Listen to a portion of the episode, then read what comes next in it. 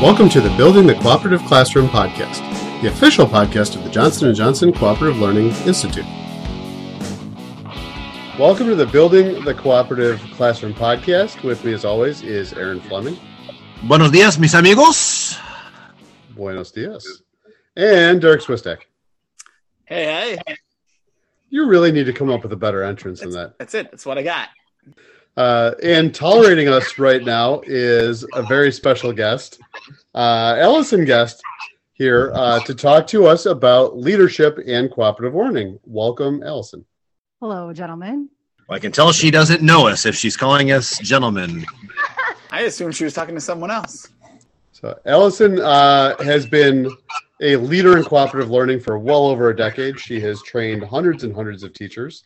Uh, and she's moved from role as teacher trainer to instructional coach to department chair to assistant principal. Uh, and in that role, she has supported teachers' use of cooperative learning. So I thought we would spend a little bit of time getting to talk to Allison and hearing about her journey and eventually hear about uh, the ways that she's found to be most successful in making sure that teachers are using cooperative learning in the classroom. So, Allison, talk to us a little bit about uh, how you got involved with cooperative learning. So I started teaching in 2005, and that same year, uh, my department chair actually asked me to take Brown Book for cooperative learning. Um, I think that Aaron might have been there. I don't remember. Um, but then I um, started implementing it in my classroom. Then I think right away, and things went well. Things didn't go well. Um, and then I want to say the next year, maybe it was maybe 2007, then was asked to start training. So went and got trained then up with the Johnsons in um, Minnesota. And then I feel like just kept doing more work and then being able to train um, teachers then in District 207 and a couple of people outside of the district. And then over time, just I think I've I've probably trained with all of you at some point, which has been awesome. So mostly I think with Aaron. Mostly with Aaron. Mostly much, with Aaron. Much to your chagrin. No, I mean the, the first question of the night I was going to ask who is your favorite person to train with, but we all know the answer. We all know the answer, so we don't have to ask that question. Derrick yes, it, it is not Derrick Swistak. No. Um, but I do have a good question for you right out of the gate here, Allison. You talked in your initial experience, once you started going with cooperative learning, that it went well, but then it didn't go well. Talk about that. What'd you What'd you do? What did it oh take? Oh my gosh. Okay. So I remember the first time I did a jigsaw. Like I remember it was in the spring. So part of it too was that that fall, I didn't use cooperative learning when I first started teaching that year and then started it in the spring and then was using it with obviously the same students that I had for a year long class. So all I remember was like, okay, I'm going to try jigsaw because that was one of the first things that I remember we learned. And then it just failed miserably and it was based off of i think a group assessment that i wanted to give afterwards and they just didn't do very well. And and most of the, most of the time i think it's like oh it didn't work? Well then i'm not going to do it again.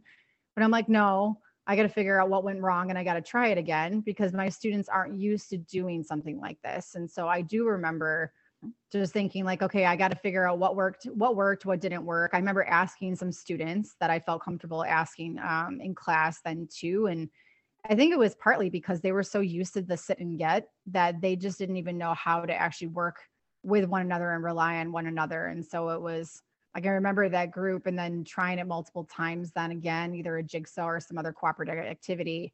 And then they started doing a little bit better and saw that it was actually working for them, that they were benefiting from learning from one another and then I think that what, what the um, something else that was affirming was that at that time, one of my professors, because I was still doing my master's degree at the University of Minnesota, she came down to watch me teach and gave me really good feedback on on noticing that I was actually using cooperative learning in the classroom and was very proud of me and told me that I just got to keep going with it that this is not what students are used to that they're used to very much more of that lecture style and that this was going to benefit students and me in the long run.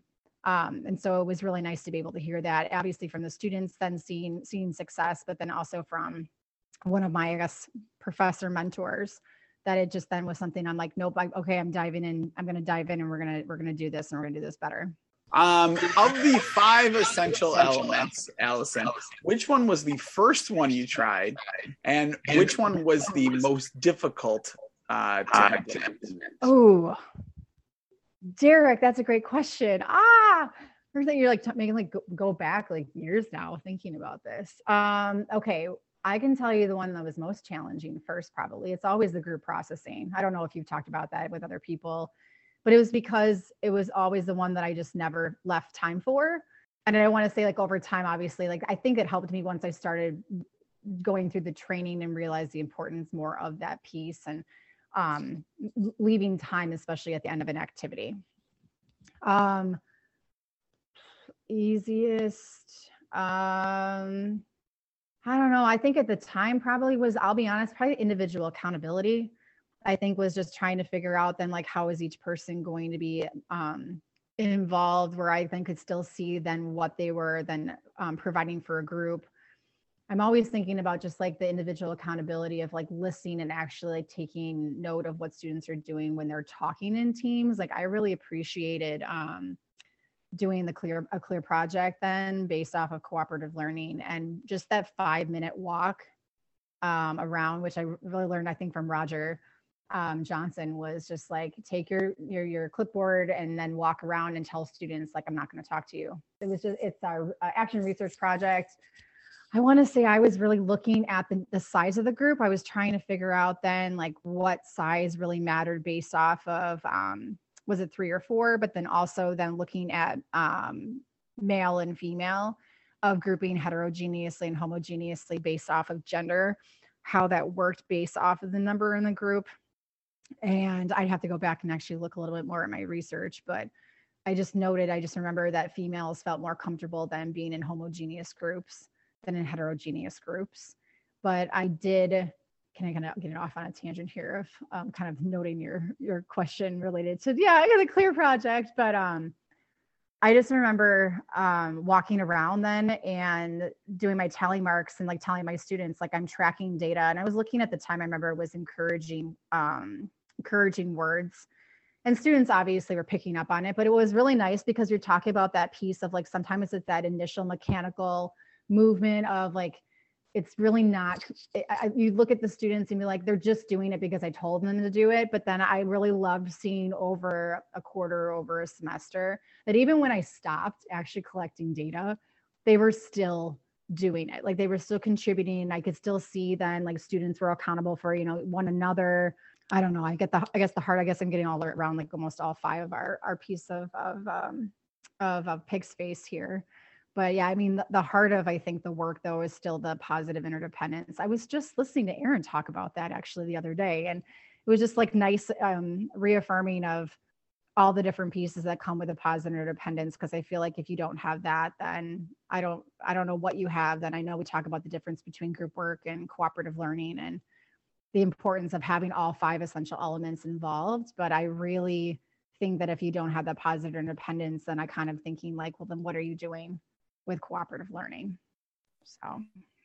Yeah, I was in a classroom today. It's interesting that you mentioned that too. I was in a classroom today, and it was very clear that kids were developing positive independence in this group, and that's why that group was very successful because the group mates were supporting one another and really building that interdependence with each other and then you had other groups that were really struggling through that so like if if as a teacher as the practitioner you don't think that through and you're not really trying to build that in there it's it's difficult for some groups to get there did you say you were observing that in another class yeah it was just a class that i was in and nothing you know all the groups were doing something but it was just interesting that some groups were more interdependent than others. And it was really, you could tell by their questions, you could tell that they were, they just had that relationship. Can I ask a question? Sure. What kind of feedback did you give to the teacher? We talked a little bit about like what were the pieces that worked well for that group and why did it work well? And and uh, you know were was were those kids that knew each other really well? Were those kids that didn't know each other so well? Was it kids that you know typically study together? You know like what was the thing? Mm, that's good though. I mean right i think that's the part is making sure that the teacher sees what was working. If they didn't notice themselves if like you pointed it out then to read like again it's that noticing that there's cooperative learning that's going on in the classroom and pointing out where do you see it actually embedded within a certain group versus another group and then like why did that work well versus other groups not working well. So that's awesome. This is a great spot to pause our conversation with Allison Gest. I apologize for some of the echo that you were hearing in the recording. We diagnosed it, so parts two and beyond will be echo free. But until then, let's cooperate. Thank you for listening to the Building the Cooperative Classroom podcast, the official podcast of the Johnson & Johnson Cooperative Learning Institute. Please check out the show notes for all relevant links, including a link to our Twitter account and the Cooperative Learning Institute webpage. This podcast is copyrighted under the Creative Commons license, copyright 2021. Theme music courtesy of Jimmy Ryan.